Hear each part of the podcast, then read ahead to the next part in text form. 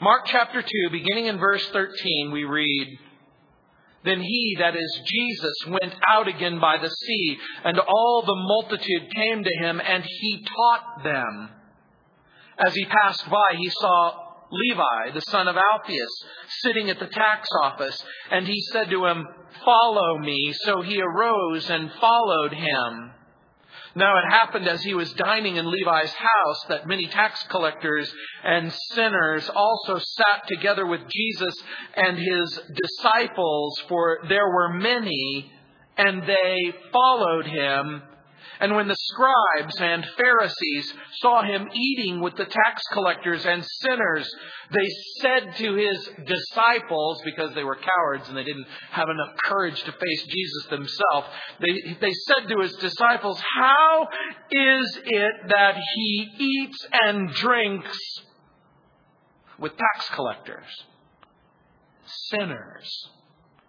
When Jesus heard it, he said to them, those who are well have no need of a physician, but those who are sick, I did not come to call the righteous, but sinners to repentance. Remember that the second chapter of Mark begins with a story about forgiveness. And now it's going to continue with yet another story about the, the power of the servant to fulfill us. This is the story of the conversion of Levi and the celebration that follows. Remember, he is painted in the Gospel of Mark as the servant, the servant on a mission, and his mission is to seek and to save that which is lost. But what if you're really lost? I mean, desperately lost. What if you're the kind of person who was voted most likely to go to hell? What if you are one of those people who either just barely avoided prison or you in fact went to prison? What if you're one of those kind of people likely to be rejected, likely to be a social outcast? What if your wickedness is the kind of wickedness that takes a person's breath away when you walk into a room? At the turn of the century, when it wasn't necessarily common to get pregnant out of wedlock.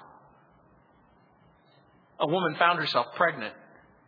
And not just pregnant, but she was in England at the turn of the century and she happened to be pregnant by a man of another race.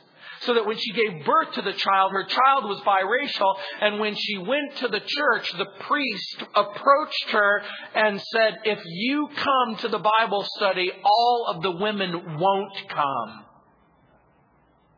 And her eyes began to fill with tears, and she said, Isn't there a place for a sinner to go?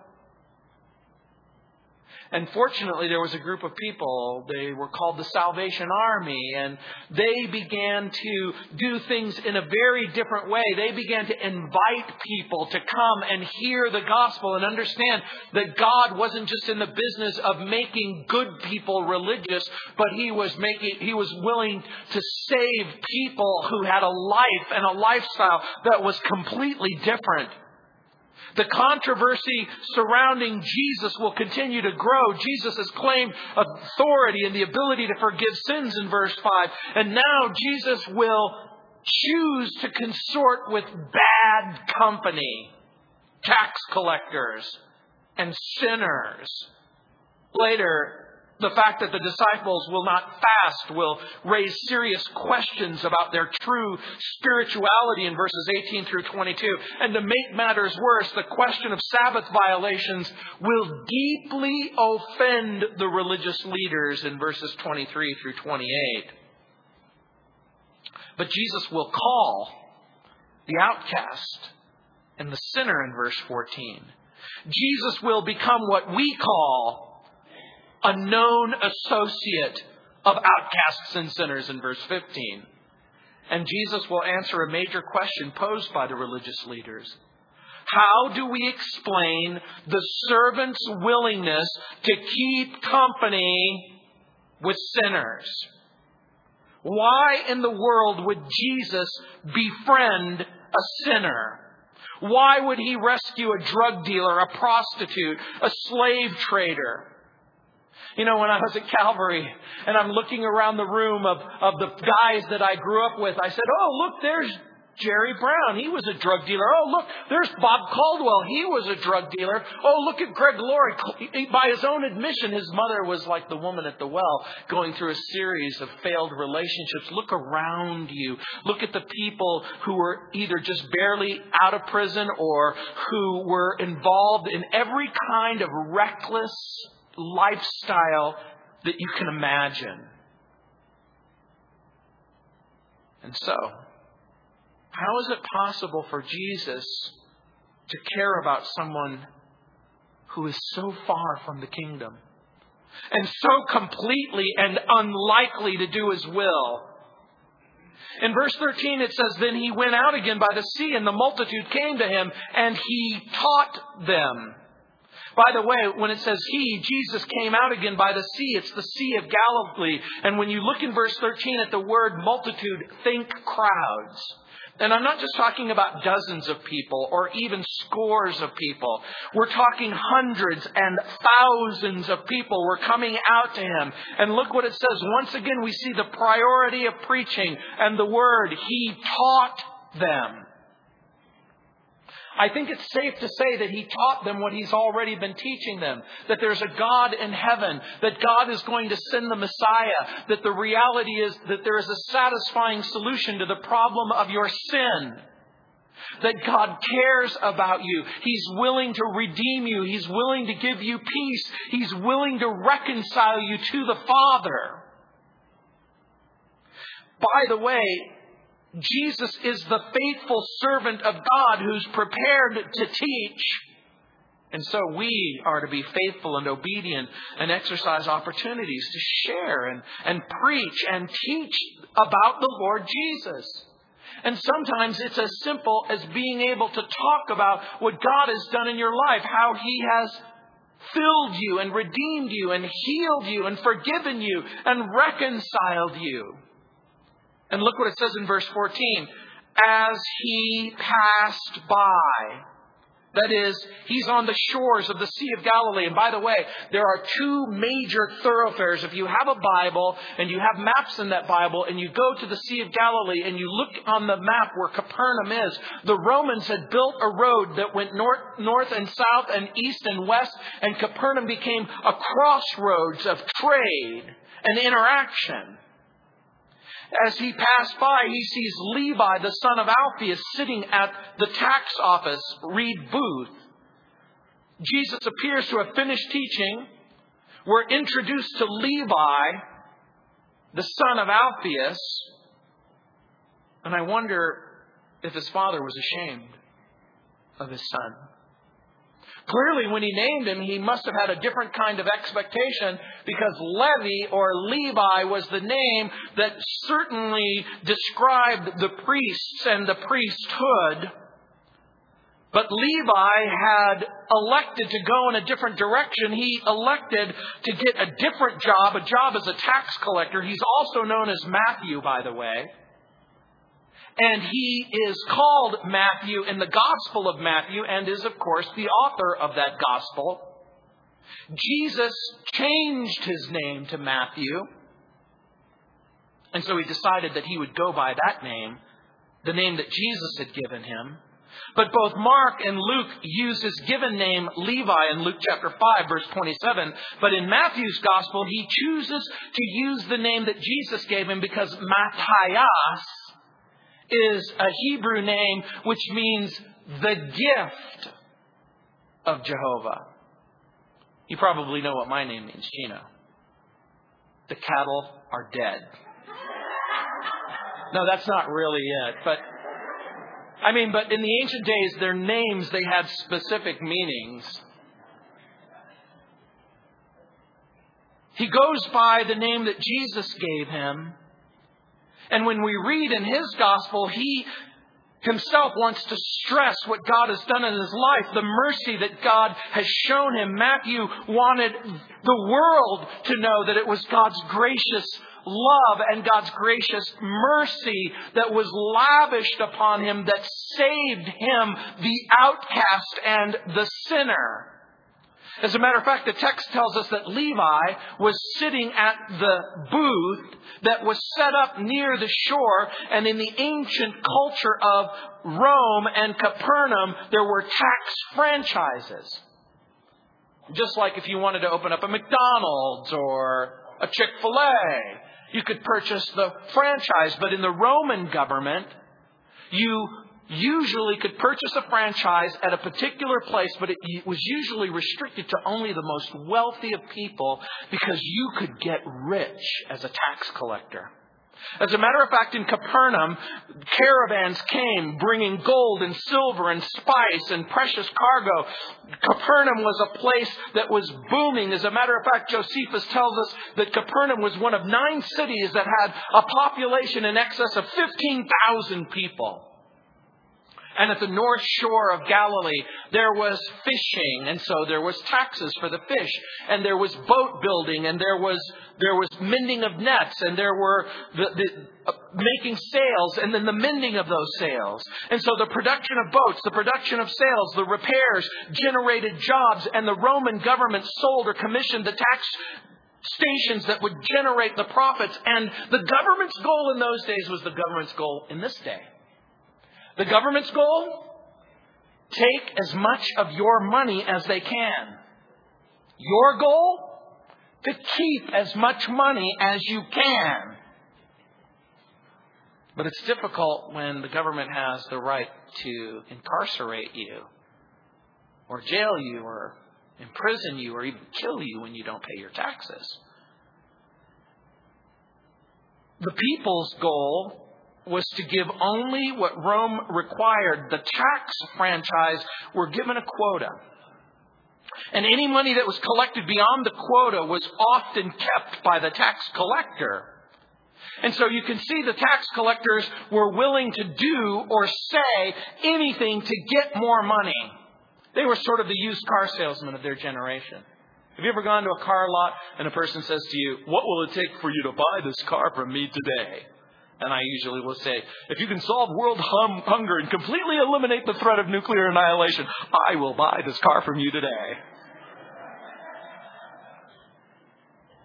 It's a fantastic game. How can I keep my money? And so Matthew, the fact that he was willing to be a tax collector tells us something about him. In order to make money, in order to make lots of money, he was willing to make huge concessions.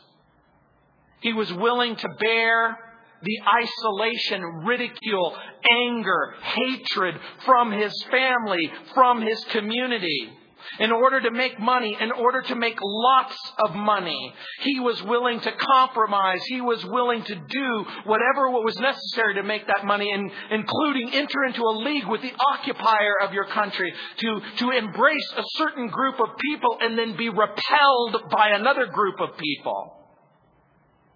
So what was Matthew willing to do to bear that anger, to bear that hatred, to bear that shame? And in verse 14, Jesus sees him. And what does Jesus see? He's walking, and there is a cacophony of sounds, the jingling of money. There is Matthew. He's sitting at the table. There's the ledgers. There's the books. There's the money. How do you go from just a look to an invitation? Now remember, Jesus has been teaching in the multitude. Jesus has already in Capernaum cast out demons. Jesus has already healed a paralytic. Jesus has already cleansed a leper. And was Levi in a place where the bitter hatred and the stinging accusations and the social isolation was starting to get to him? Did Jesus know that there was something inside of this man's heart sitting at that table that compelled him to just stop for a moment and stare. Just like in your life. that you pause for just a moment and you hear about Jesus and you begin to understand that Jesus is the maker of heaven and earth, that He is the creator of all things, that He has the ability to look inside of your heart and see inside of your circumstances. Does Jesus sense that inner ache and torment where Matthew, even though he is fabulously wealthy, even though he's made incredible personal concessions, there's something inside of him that's aching for freedom and desperately wanting forgiveness and peace and hope, and no amount of money seems to be able to, to buy it. He was willing to bear the ridicule and the hatred and the accusations from his family in order to generate all of this wealth. But does Jesus see someone who wants some way out?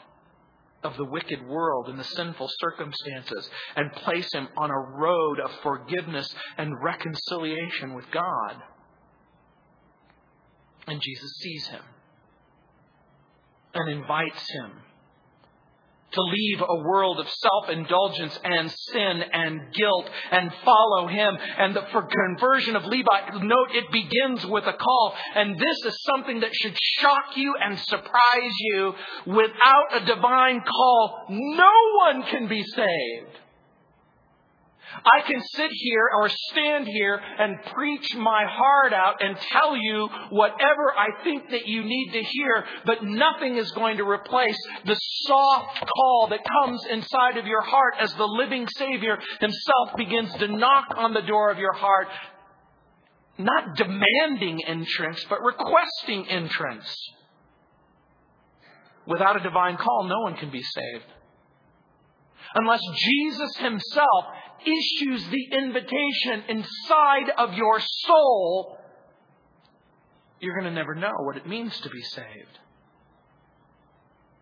Can you imagine Matthew is there? What was he thinking? What was he thinking? And when I was reading the passage, I couldn't help but think of the prophet Hosea who had married a harlot and she had given birth through multiple people to, to, to return to her husband. And Hosea says in Hosea chapter 6 verse 1, Come and let us return to the Lord, for he is torn, but he will heal us. He is stricken, but he will bind us up.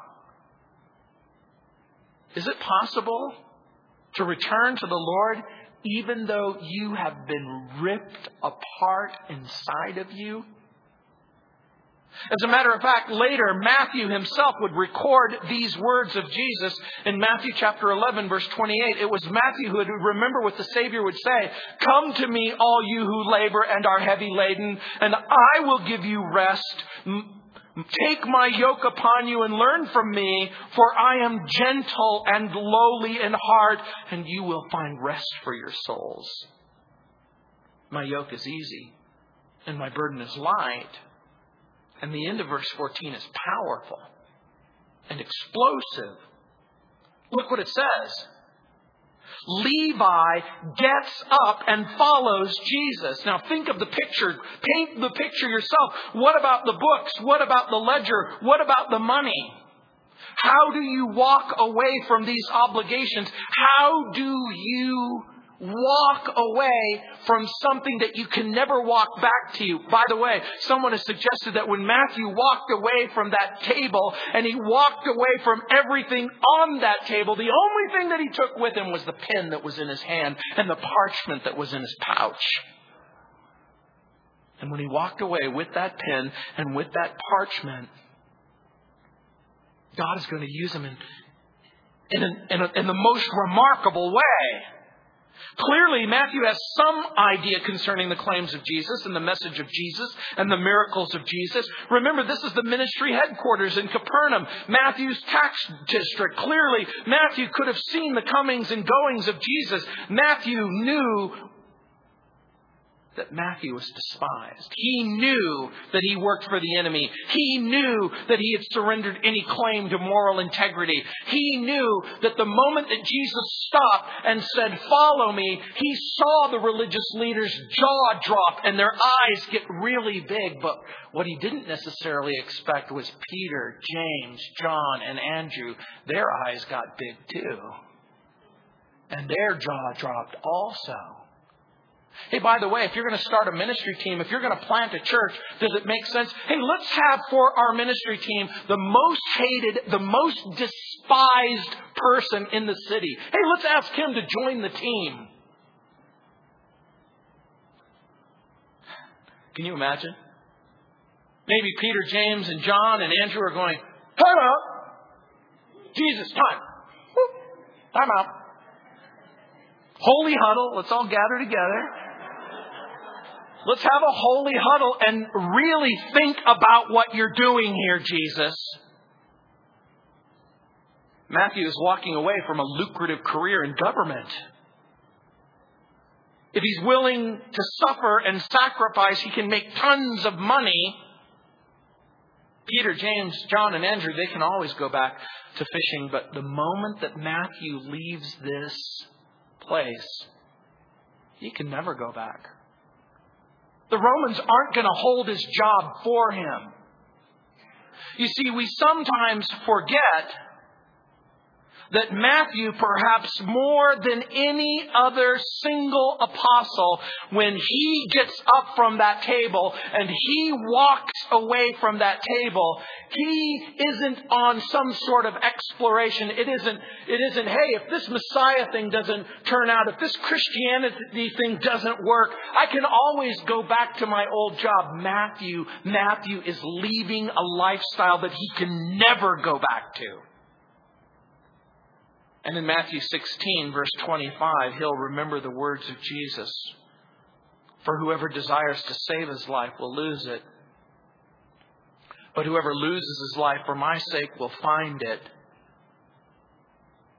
His conversion was a miracle. There's no other way to put it. The fact that he's called is a miracle. The fact that he's converted is a miracle. But have you ever stopped to think that your call and your conversion is no less of a miracle? That God could take someone exactly like you, who could take all of the things that you've ever said and ever done and cleanse your heart and make you new. That everything visible and invisible, everything known and unknown, that the Lord Jesus, knowing fully and completely all of your faults, all of your frailties, all of your inconsistencies, can save you. By the way, in Mark's gospel and the other gospels, Matthew is very rarely mentioned by name. He is mentioned on the list when the apostles are named. By the way, when Peter will go and deliver his sermon after Jesus rises from the dead in Acts chapter 2 verse 14, it says, when Peter lifts up his voice and preaches, it says Peter standing up with the eleven lifted up his voice and preached. Matthew was one of those eleven. He was there. By the way, we're not told a single sermon that he ever preached. We're not told exactly about his administrative skills. Matthew was a man with a pen and a keeper of records, and he feels way more comfortable with a pen and a piece of paper than he does with a pulpit. But Matthew will preach.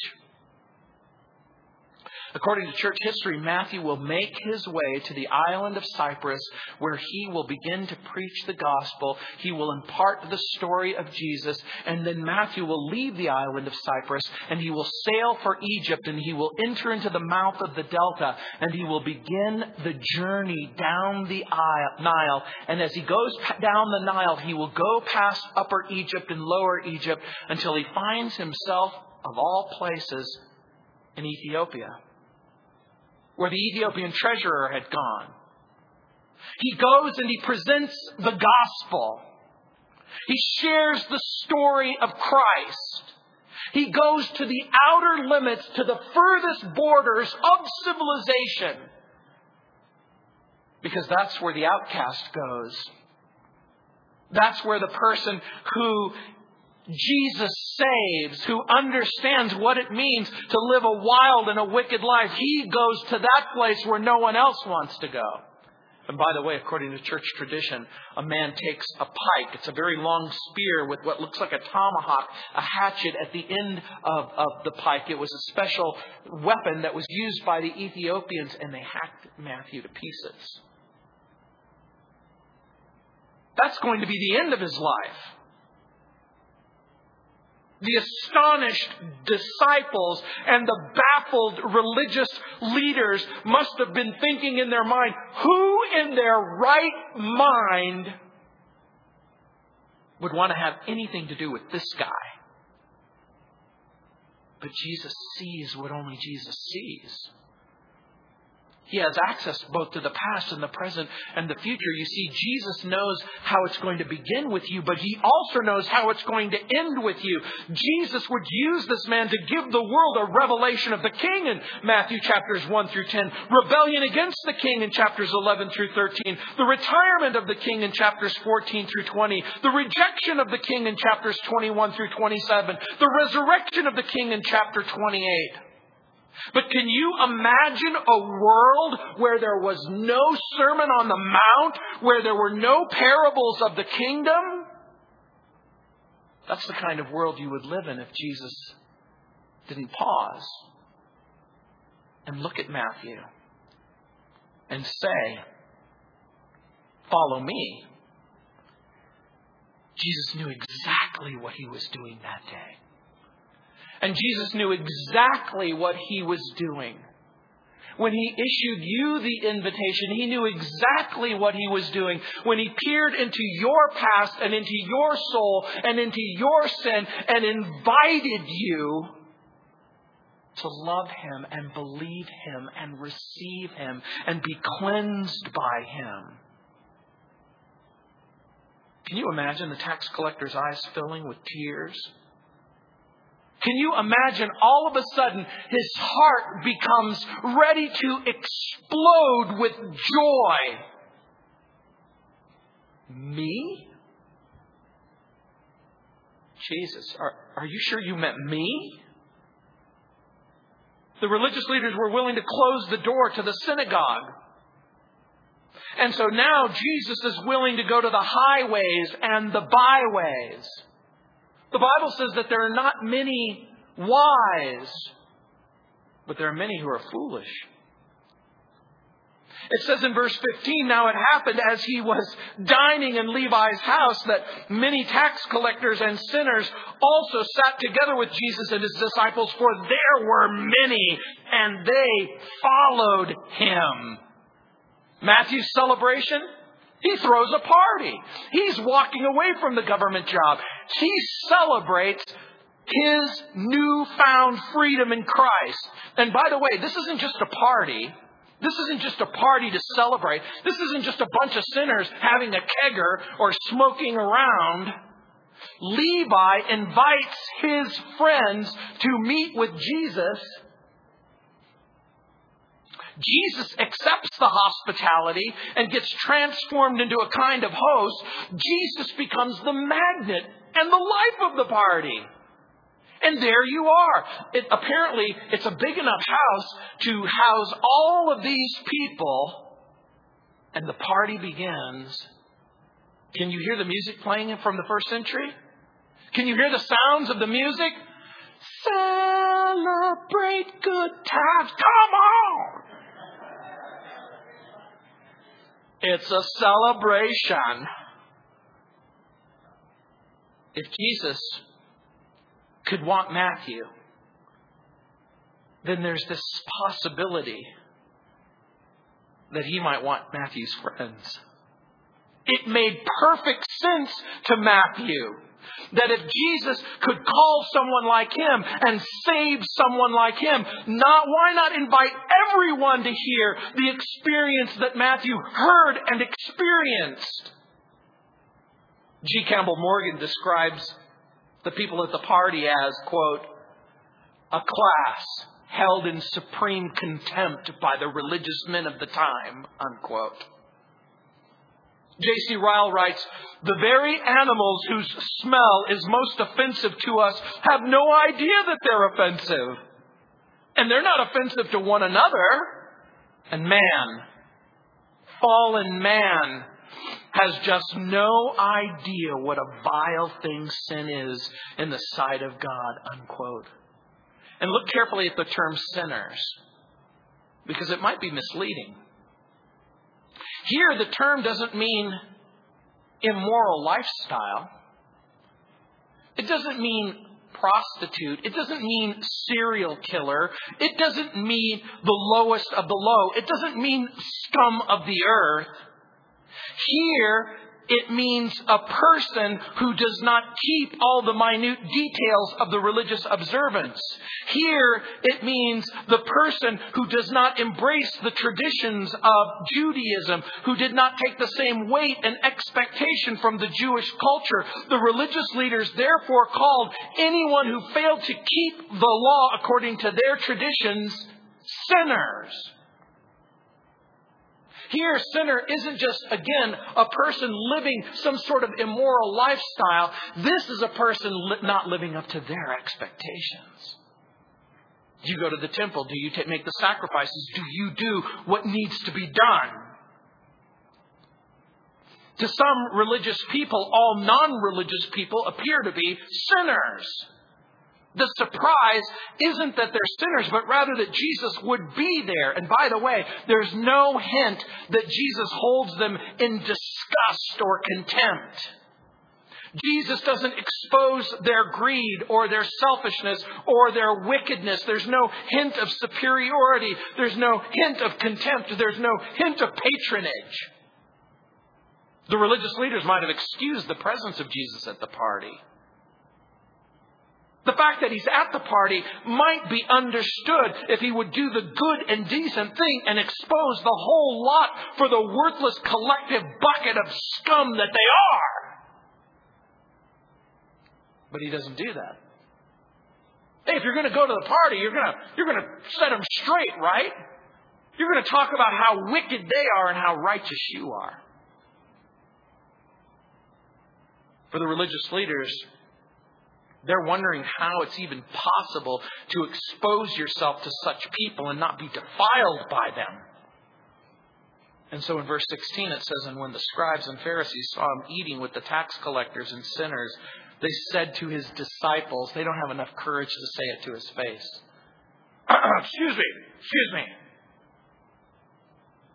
Your rabbi, He's a righteous guy. He said good Bible studies. He's a good and decent man. He's an observant Jew, just like we're observant Jews. How is it possible that he eats and drinks with tax collectors and sinners? You know what it's like? It would think of you're at a Republican convention. Think of the way Republicans say the word Democrat and liberal. Then you get an idea of where they're going with this. You can't say it without a frown. And by the way, the text provides the opportunity to contrast two attitudes towards the sinner and the outcast. We might think of the attitude of religious and respectable people towards the non-religious and the non-respectable. And what is that attitude often? Often it's fear and contempt. Why?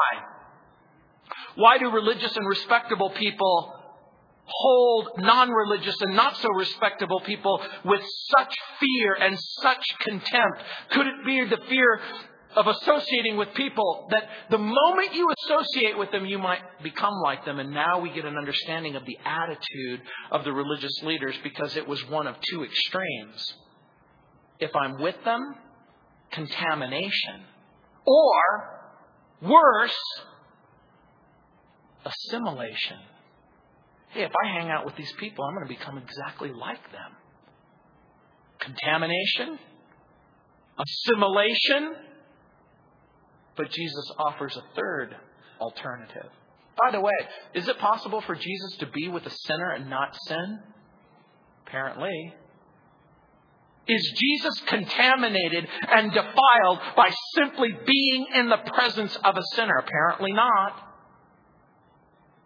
Because rather than assimilation or rather than isolation, Jesus gives the alternative of mission and ministry. Did it ever occur to you to love them and pray for them and be with them and give them the gospel? I think so many more people would be reached who have AIDS if we would spend more time at an AIDS hospice. Do you think that simply laying down your life and going outside the safety of these walls is going to contaminate you? Or will it reveal a propensity for our own self-righteousness? Pastor Chuck used to tell us, oh, how horrible our sins look when they're committed by someone else. And he's right. Lying never looked so bad when someone lies to you. Thieving never looked so bad when they stole from you. Self righteousness never looked so disgusting until they looked down on you. Some diseases are positively contagious, but poverty isn't. And neither is homelessness. And neither is a physical disability or whatever category you choose to seg- segregate each other. Jesus is trying to give people an opportunity to opt for an option that the religious leaders were unable to grasp. And so in verse 17, when it says, When Jesus heard it, he said to them, Those who are well have no need of a physician, but those who are sick. I did not come to call the righteous, but sinners to repentance. Jesus uses the metaphor of sickness to describe the sinner. In the metaphor, it's assumed that most sick people understand that they're sick. There's no shame when you're ill to go to a physician. And it's the physician's job to minister to the sick. And by the way, what is the advantage of laboring under the weight and the burden of sin when Jesus can be your burden bearer? We've already seen that Jesus is the Savior and the healer, and He can be the burden bearer. And by the way, the moment that Jesus says this, does He imply that the religious leaders, the scribes and the Pharisees, that they have no need whatsoever? No. What He's saying is that in order to get help, you have to recognize your need for help. Two weeks ago, a friend of mine who actually took my job when I was at Calvary Chapel in Albuquerque was hiking in the Grand Canyon. He's fit. We're about the same age. He does everything right. He eats right. He exercises. For his age, he's a world class tennis player. He doesn't smoke. He doesn't chew. He doesn't go with those that do. He takes good care of himself. He's like that Boulder bumper sticker that says, live right, eat right, and you still die anyway. No, that's not a Boulder bumper sticker. They'd never post that on their car in Boulder. On Monday, he had a massive heart attack. On Thursday, they took him into the hospital. And he had to have a triple bypass. Here's a guy who eats right, exercises, is healthy. He does everything the right way.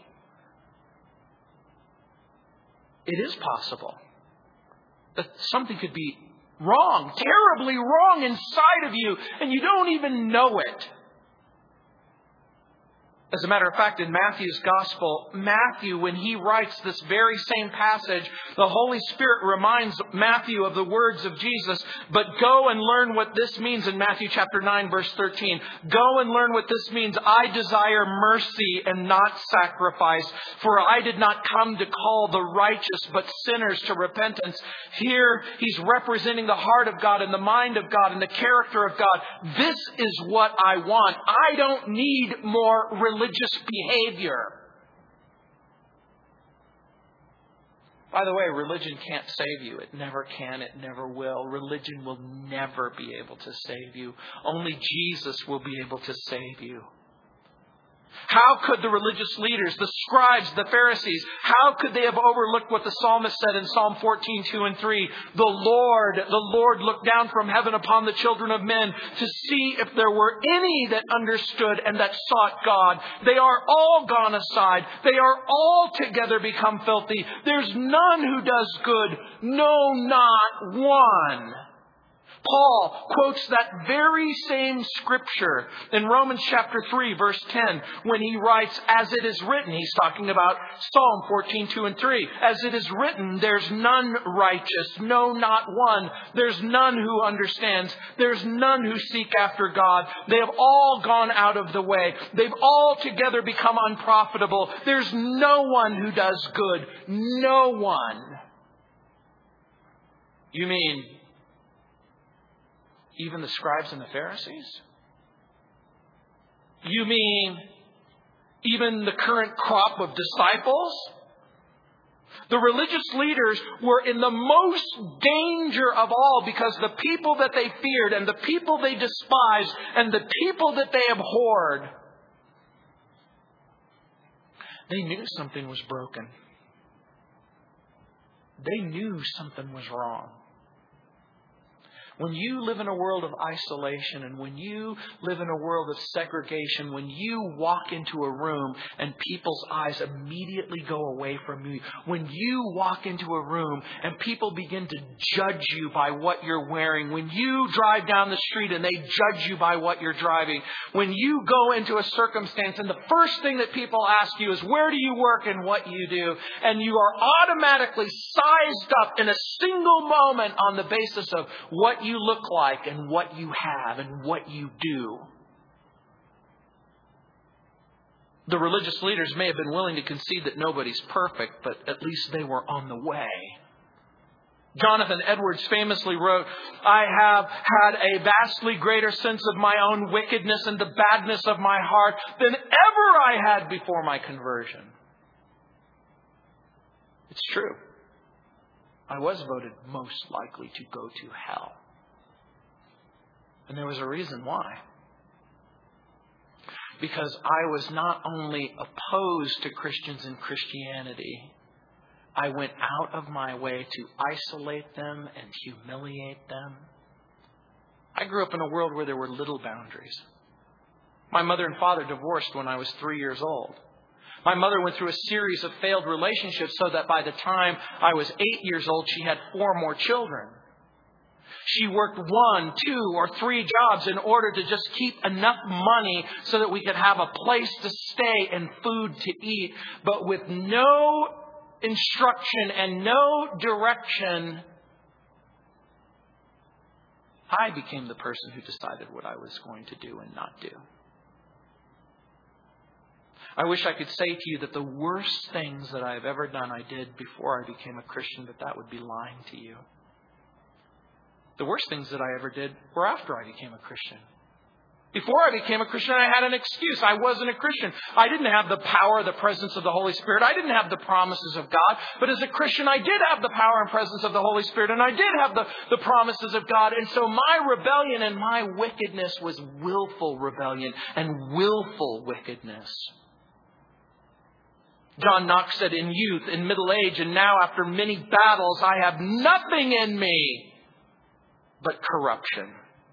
Blaise Pascal, the French philosopher and Christian, said, God is none other than the Savior of our wretchedness. So we can only know God well by knowing our iniquities. Those who have known God without knowing their wretchedness have not glorified Him, but they have glorified themselves. R. Kent Hughes put it this way The first link between my soul and Christ is not my goodness, but my badness, not my merit, but my misery, not my standing, but my falling, not my riches, but my need. And sometimes we become so smug in our conceit and self righteousness that we fail to see our spiritual need and to recognize what an amazing thing it is that God would save someone like you and me. I heard a radio news program and it reported a very strange thing. There was a middle school in Oregon and it faced a kind of a unique problem. A number of the teenage girls in, in middle school, they, they begin putting makeup on, and they were going in into the, the little ladies' room, and they would put their makeup on, and then they would go up to the mirror and they would go, and they would kiss the mirror. And there were dozens, dozens of lip prints all over the girls' bathroom. And finally, the principal decided something had to be done about it. And she called the girls into the restroom, and there was the custodian, and she explained how difficult it was and what a major problem it was to get it off the mirror every day and to demonstrate how difficult it was. The custodian walked to one of the toilet stalls, took one of those very long brushes, started sudsing it inside of that toilet bowl, and then he wiped down the mirror.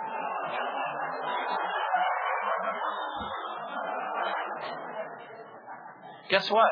The problem went away. The girls never kissed the mirror ever again.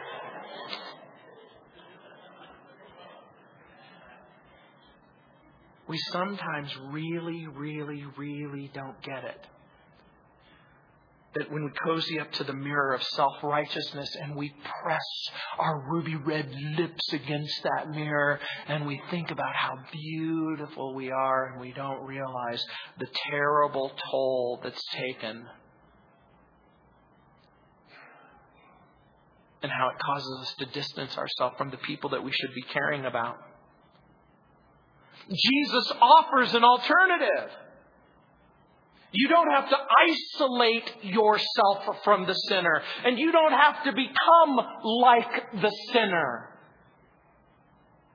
Did it ever occur to you that mission and ministry might be the option? That you can say to them what I've said to you? God is in the, in the business of, of healing and forgiving. God is in the business of taking someone exactly like me and forgiving me. When the religious leaders looked at Matthew and when even his pals and friends looked at Matthew, I'm sure that they had no idea what Jesus had in mind for him.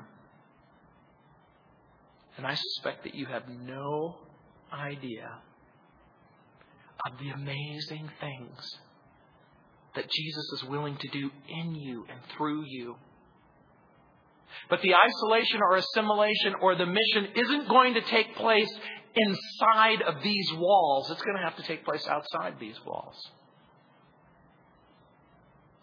You know what I loved the most about Calvary Chapel when I first came? It was a place where people like me could go to church and be welcome. Broken people empty people. People who were less than perfect. People who had a track record of failure. Oh, people might not gasp and pass out when you walk into a room because you're such a notorious sinner. But if everyone knew exactly what was in you, how many people would be with you? If you knew exactly what was in my heart, you wouldn't listen to me. And if I knew what was exactly in your heart, I wouldn't want to talk to you. Hey, it works both ways. But God has a different plan, a better plan, an exciting plan that we can present Jesus. Let's pray. Heavenly Father, we thank you and we praise you that you call sinners Lord, we thank you and praise you for the miracle that anyone can be saved. But Lord, the fact that you could save someone like Matthew and save someone like me, what a testimony to your goodness and your mercy. How gracious you are. You're willing to forgive sin and reconcile us to yourself. No wonder Paul said that we're saved by grace through faith and that not of ourselves. Lord, no matter how many books we read and no matter how many doors we pound on and no matter how many people we meet, Lord, we know that there's nothing, there's nothing, there's nothing that's going to make us good enough to be loved and saved. Lord, we remember the words of Paul, herein is love in that while we were yet sinners, Christ died. But Lord, you didn't wait for us to become good enough, but rather you call us not in our goodness, but in our badness.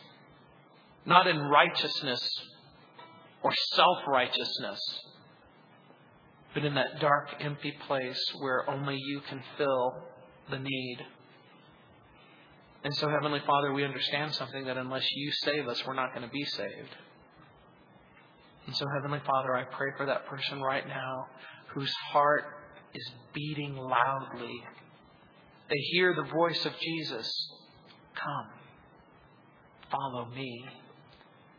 Lord, I pray that they would heed the call. Lord, I pray that they would leave whatever wicked circumstances that they find themselves. Lord, that they'll get up from the table and that they'll walk away and that they'll walk with Jesus. Lord, we commit them to you. We pray these things in Jesus' name. Amen. Let's stand.